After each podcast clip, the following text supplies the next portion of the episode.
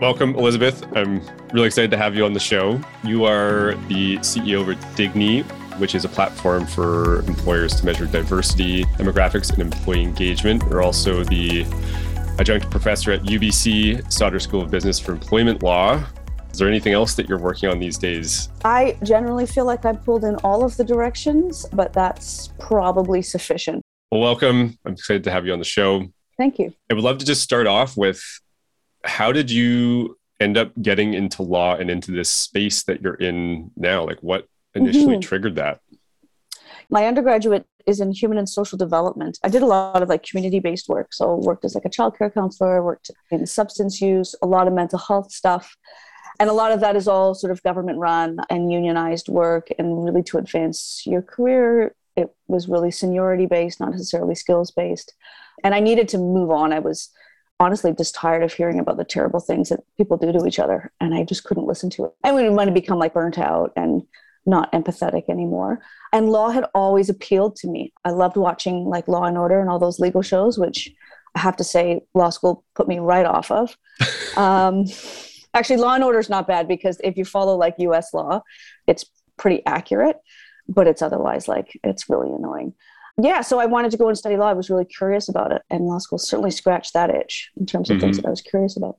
And was there anything specifically with moving into law, like in terms of like the impact that you were going to have, or was there any pull to the deeper why? I mean, law is really interesting in a couple of different ways. Like it's really complicated and complex, but at the same time, it's really not, and it's really raw. And it's like I, you know, I remember describing this to my godkids as you know, like what was I what was I doing? What was I studying? And I said, like, it's basically the rules to everything and why we have the rules to everything. And there's a really interesting historical component to that, which I find particularly interesting. I really like understanding why something is the way that it is and why those rules are there. So looking at not just the law and the implications of the law and a breach of the law, but also like where does that law come from? What happens if we don't follow it? Like some of the actually I, I, hated legal ethics and legal theory but they're actually really like to study them is painful. But they're really interesting in terms of why we have the rules that we have and why we need to follow them and how, how we actually create a system. And as much as we might you know dislike the system that we have to have a system. And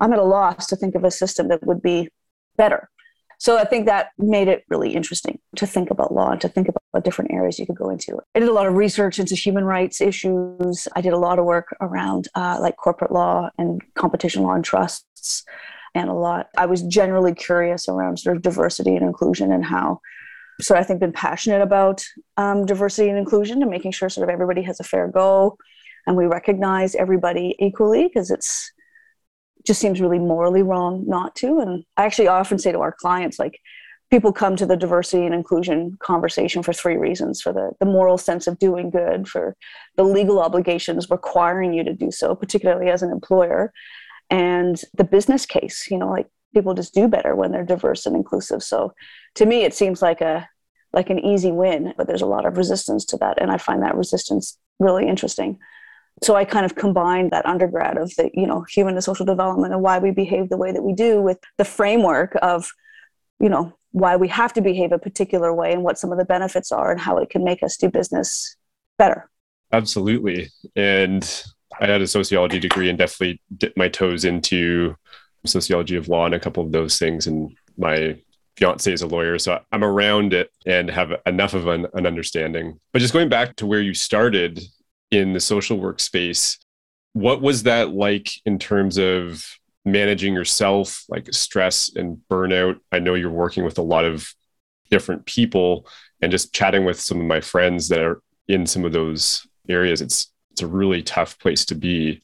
So I was curious what your experience was like on that end and how you managed I mean, like at the time, know, like I was in my early 20s, so I had like plenty of energy. I didn't have really any other commitments other than just entertaining myself and working. So I didn't have a lot of the other stresses that I have now or other worries that I have now. So in that way, I think it was a lot easier to manage because I had a lot of other distractions. Like if I thought, you know, the number of hours that I put in at work were nothing compared to what the number of hours that I could spend in my recreational time, right? Like this was in the 2000s where you know, like you could go to disco night at the Commodore Ballroom on a Tuesday and, you know, have an amazing, I don't know how old you are, but that might date me a little bit, have an amazing time and go home, you know, at like three or four in the morning on a weekday and then bounce up and go to work the next day and it was no drama. Like now if i'm not in bed by 9.30 like i'm cross about it. Like i need to go to bed i'm right there with, with you.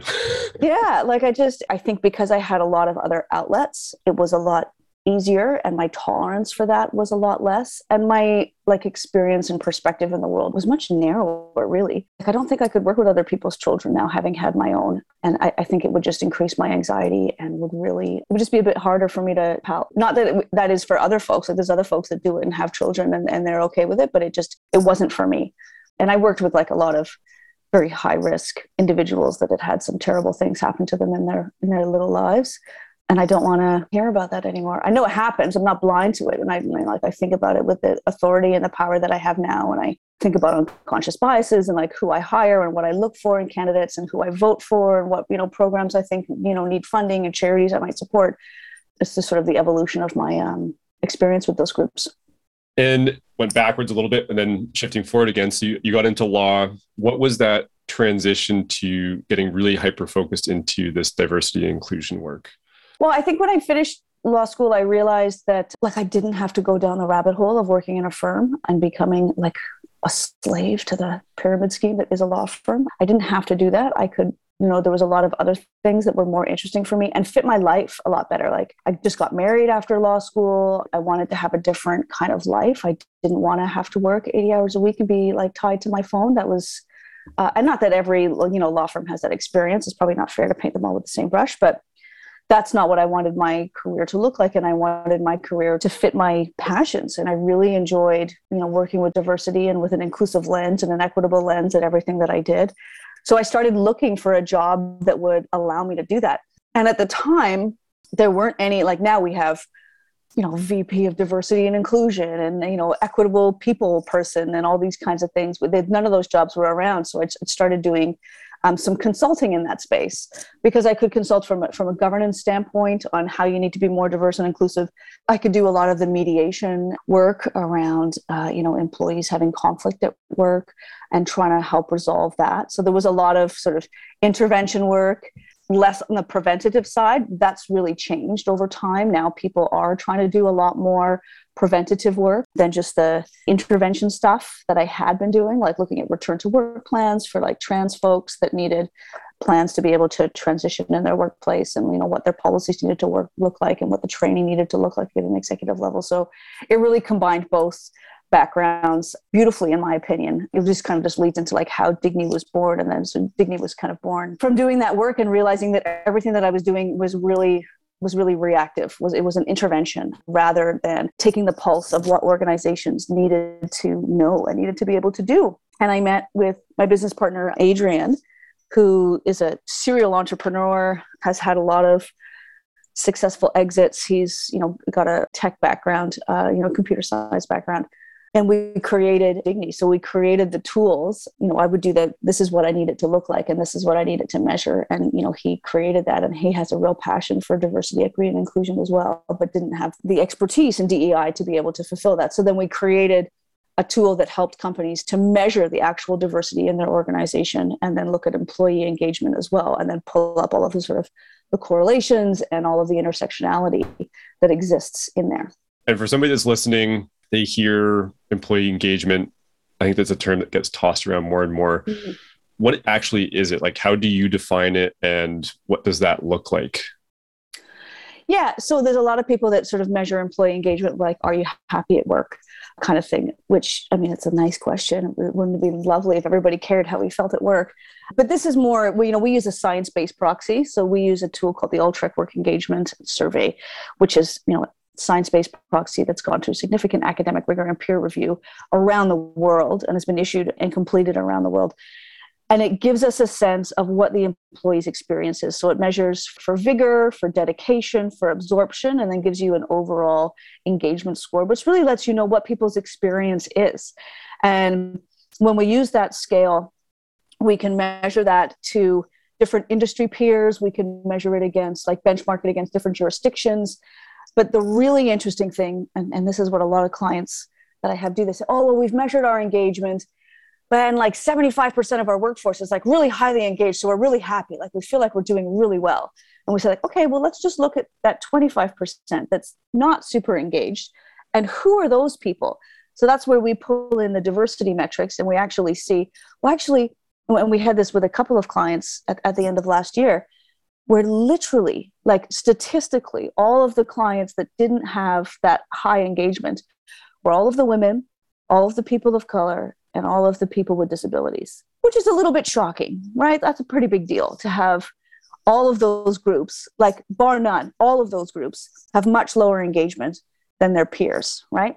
So you need to be able to know that as an organization because if 25% of your workforce isn't engaged, they're not going to be working to their full potential. They're not contributing to the teams in a good way. You're not going to be having a great place to work, and you're certainly not going to be making as much money could be right? So there's a couple of different ways to look at that and to make the compelling argument on why you need to work at that. And if you don't get that data and then continuously measure that data so that you can benchmark it and see you know, like what's working and what's not, then you have some problems, right? We've seen this a lot with people looking at um, hybrid work and return to work plans, where we surveyed people, and a lot of people actually really enjoyed working from home.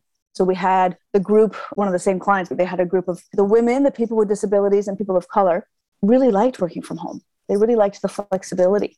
Um, they really liked that, you know, especially for folks with disabilities, if it's a physical disability, you don't have to commute, right? And that commuting can be really challenging if you have a disability, particularly a physical disability. Women li- liked it more, and they tended to be, you know, we also survey if people have children or if they're caregivers. And they like the flexibility of all of a sudden actually being trusted to work from home, to know that they could, in fact, do their jobs and be at home and you know fulfill all of their obligations during a pandemic. And the same thing for people of color. And we've, we've started to dial in a little bit more about what's going on there for the bipoc community. What we're seeing is that they don't experience as many microaggressions because they're not physically around a lot of other folks. They're at home. People don't necessarily know what they look like. They don't experience as much stigma. Now the solution to getting rid of those microaggressions isn't well if you're a person of color then we're going to just let you work from home and that'll be fine that's terrible. But it does let you know that it's something that you need to work on. And in the interim, you have some solutions that can improve those people's work experience. So that to me is really interesting because that helps us to be more preventative, to see what's going on, to see what the landscape is, what people are experiencing, and also who's not in their workplaces. You know, like we see a lot of employers say, like, well, you know, when I look around, half the people here are women. So, you know, we're doing really well for gender equity. But when you survey them and you find out what their role is and where they are in the corporate pipeline, they often tend to be in stereotypical roles. They tend to be like in administrative roles or in HR. They're not in like the tech and finance roles. They're not necessarily at the senior leadership table.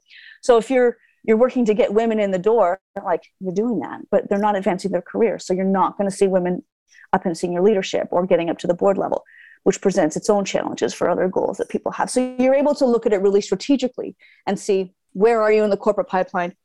Who's not even applying? Who's not even getting in the door to be able to see where it is that you need to go? And I think that's an interesting point that you just left off with, which is who's actually applying. And the question that popped in my head is how much of what companies are doing in the recruiting process and how they're essentially pitching potential employees how that's impacting who they're attracting. We see a lot of that, right? Like we see a lot of people saying like those people just aren't there. Like, you know, indigenous people with tech skills just they don't have them, they're not there. It's like, well, first of all, that's not true because we do have groups and associations that represent indigenous folks that have tech backgrounds. But you also need to look at what some of the barriers are to having folks get into those jobs and get into that education in the first place. So when we talk about like inclusive hiring and we look at the strategy of like, well, if you want to branch out who's working in your team to have more creativity, and a lot of companies want to have that for the sense of wanting to do good, but also to answer some business solutions, right? Like we've been working with a couple of different gaming companies that want to have more diversity in their games and they're seeing that their gamers represent different groups there's more women more you know of the bipoc community engaging in their games well they need to have that represented in the people that are creating those games. So how do they get those people in the door? So you have to look at what inclusive hiring looks like and look at it as a strategy right? So some of it is creating co-ops and student work working with the schools to be able to make sure that you're getting the right kind of folks that actually have access. Maybe it's a scholarship program. Maybe it's working with the stem programs that are trying to increase the representation of different groups in science technology engineering and math right? Like you need to look at what that pipeline looks like to be able to fulfill it like that. And especially for larger employers like we're seeing that a lot um, you know of trying to look at what your strategy is to diversify your workforce because you'll just do better in business if you have a more diverse workforce. We know that. And so much more creativity. Mm-hmm. yeah. I mean, we've got like 15 years worth of business cases that say you know diverse. So having that diverse representation and inclusive so actually being able to work well together and people having a sense of belonging diverse and inclusive workplaces they're like eight times more likely to be agile and innovative than groups you know that are much less diverse and much less inclusive. Who doesn't want to be more innovative and agile particularly now when we need to have different solutions to be able to approach problems a little bit differently? So there's almost an infinite number of reasons of why you'd want to be more diverse and inclusive. And what companies really need is rather than seeing it as this you know mountain that they have to climb over realizing you can actually just like take the pulse of what's going on now and create a strategy that works like in tandem with all of your other business goals it's not you know like a brand new separate issue that you need to address it's all part of the same picture you just need to integrate it into what your governance looks like and what your strategy looks like and thank you for saying that last piece because i think that's something whether it's diversity or inclusion or some other thing in your business, I think a lot of people look at it as like an outside project. Mm. It's a big mountain that you have to to climb and install in the business. Mm-hmm. And I think it's a mistake that a lot of entrepreneurs and founders and just business leaders make instead of looking at it more holistically as how is this already fitting in with our current priorities. Yeah. Yeah, I think you know for a long time people looked at diversity and inclusion as this like elective topic that if you had you know tons of money and you had extra resources, someone could you know work on it off the side of their desks, and that's just not good enough anymore, um, and it's not going to get you the results that you want, and it's not going to make you the company that people want to work for either, right? Like if you look at you know large employers you know like there's a lot of national law firms and a lot of other you know companies outside of that that really work to identify themselves as diverse and inclusive employers because that's what new employees want to have. The turnover rates for the millennial or whatever's coming after millennials are uh, is it gen z? I can't remember coming after them like folks are happy to leave jobs and go to something else. It's not necessarily that old mentality of working somewhere for you know 5 10 15 20 plus years. They'll move around if they're not happy. So you have was, to uh, that that that retention, that attraction and retention is becoming really an issue for a lot of employers. Yeah, I actually just yesterday spoke with his name's Eric Tremundi, and he's a keynote speaker and focuses on the future of work. And one of the big things that he works with and talks about with a lot of companies is exactly what you just said: is that retention rate, which is directly connected to employee engagement and how people fit into the jobs that they they have openings for. And the point that he made was you can be an accountant at one firm like KPMG, or you could be an accountant at another firm, still the same job, but the culture and the vibe and how you work is so different. I think people are now, yeah, starting to see the the impacts of it. Yeah, they definitely are. When you think about the you know you, you look at hr departments that are hiring for lots of positions it costs a lot of money when you lose those people you you know you lose the knowledge you lose the time and then it also impacts your reputation and can impact your brand as well especially if they're client facing and there's a constant turnover of, of younger folks mm-hmm. so just switching gears a little bit for employee engagement what are you seeing work really well like some of the companies that you're working with what things are working well to really cultivate that and mm. the cultures that are being successful with this if somebody's yeah. listening and they're like i want to focus more on that like i know that's a priority for us yeah well I, every problem eh, eh, or every issue in a workplace you know shares some similarities with others but that is unique to its own workplace. But there's some general things that can be really helpful. One of the things that i've seen be the most helpful and that you know employees of our clients tell me because they have like a you know sort of like a private way of you know of accessing and engaging um, with me for if they have questions about privacy or security or stuff like that is the accountability and transparency when mm-hmm. companies are really honest about you know like why they're hiring Dignii and what it is that they want to do, even if it doesn't work. You know, like, so say they might run the survey and they might say, okay, well, there's an issue with this group. So let's run, you know, this pilot program to see if we can address that.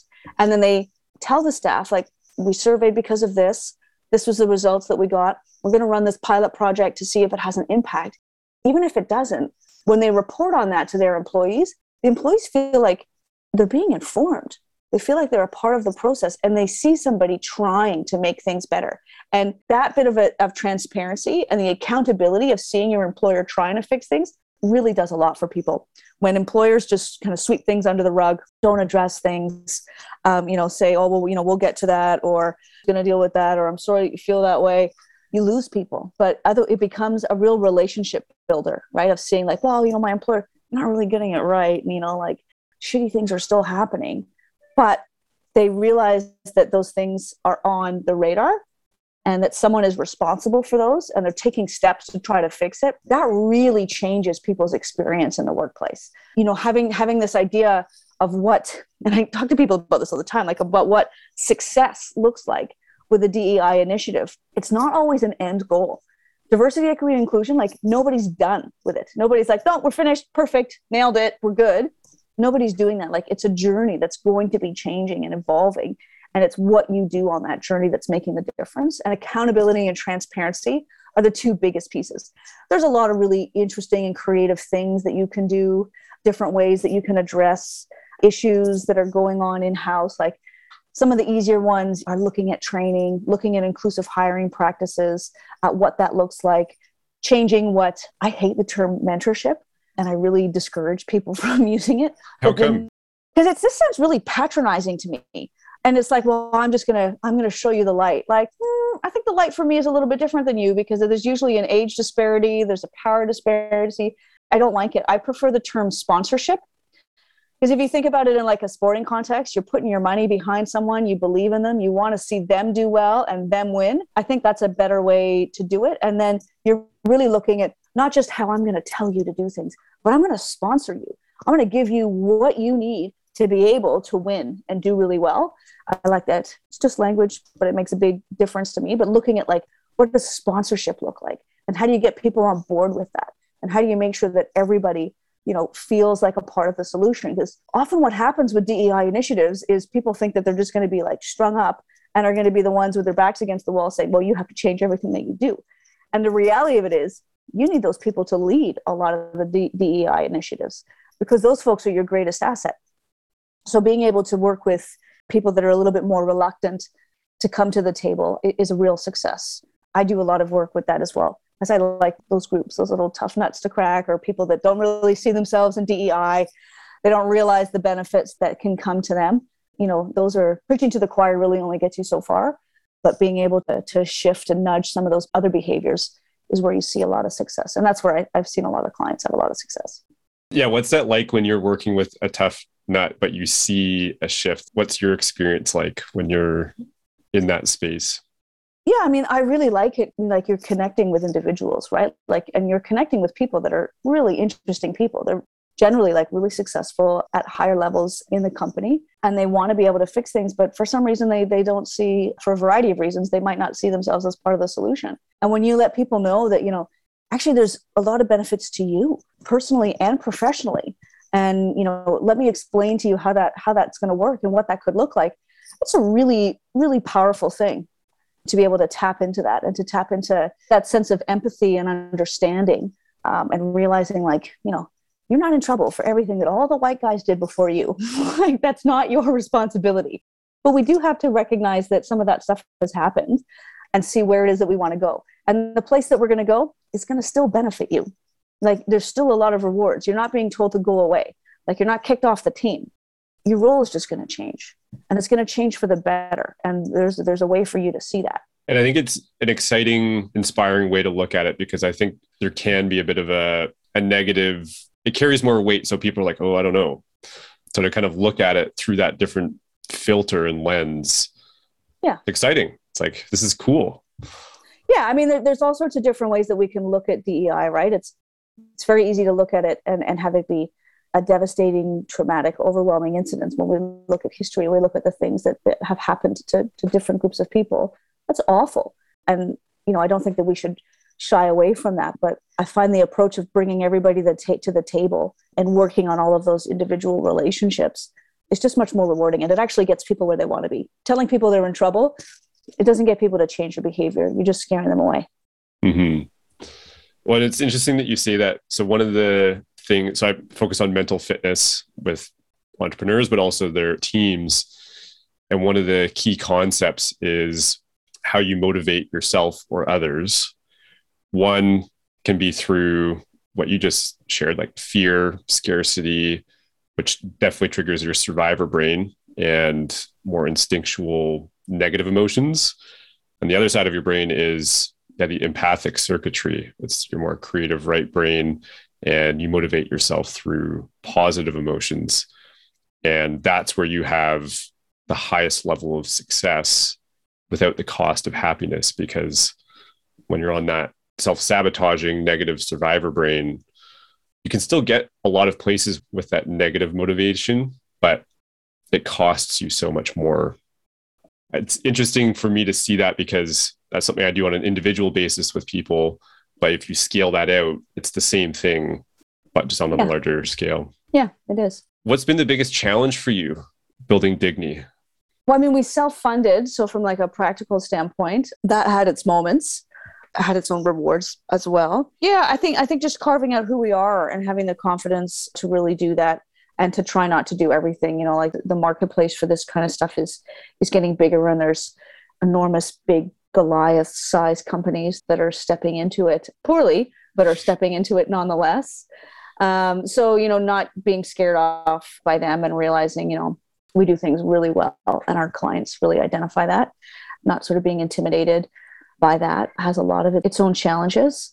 And those you know those get to you like personally as well you know like can be they can be challenging. But I, I, think that's the biggest one is really just you know like we backed ourselves to do to start this company and it's going really well and just making sure that we you know are able to kind of zoom in and out especially as you know like I've, I've, a lot of that responsibility falls on me as the ceo is to look at like the day-to-day activities of what we're doing and meeting our clients needs and then being able to zoom out and say like okay well in a couple of years where do i want this company to be?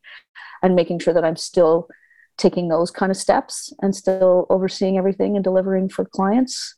I think that's why i said like i just we'll just worry about like Dignii and like you know the, the, the teaching role that i have because if we throw in anything else like it's just they'll make me feel sick yeah. i don't want to think about it but yeah, those were some of the biggest challenges.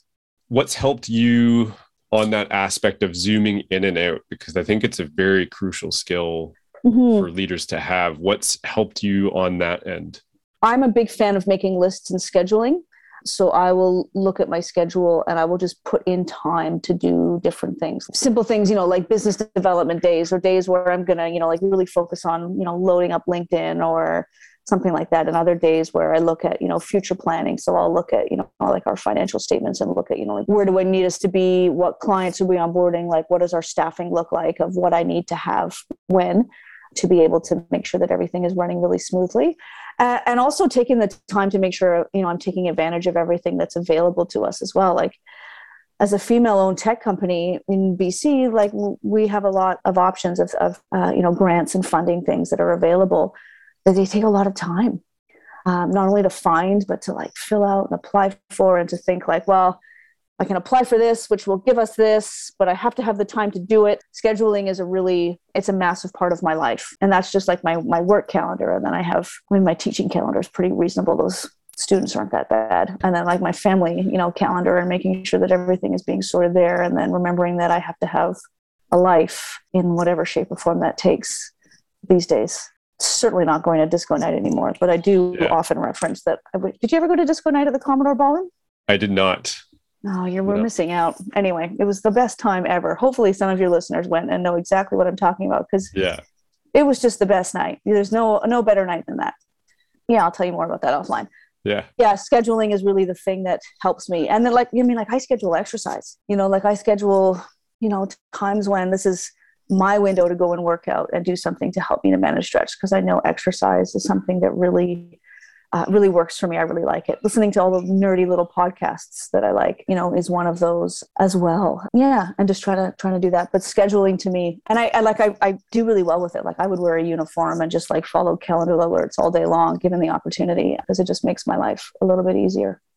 I made my life sound really fun, didn't I?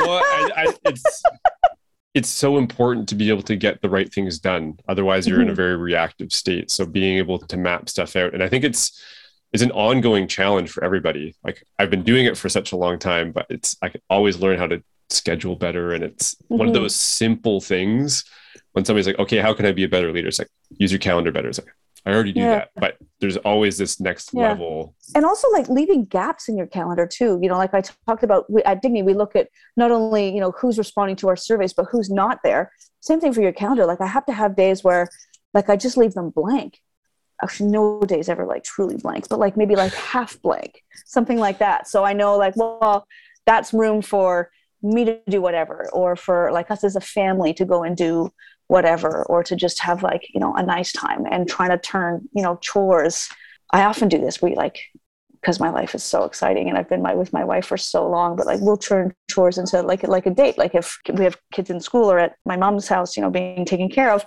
let's go get our boosters. Like we're getting our boosters this afternoon.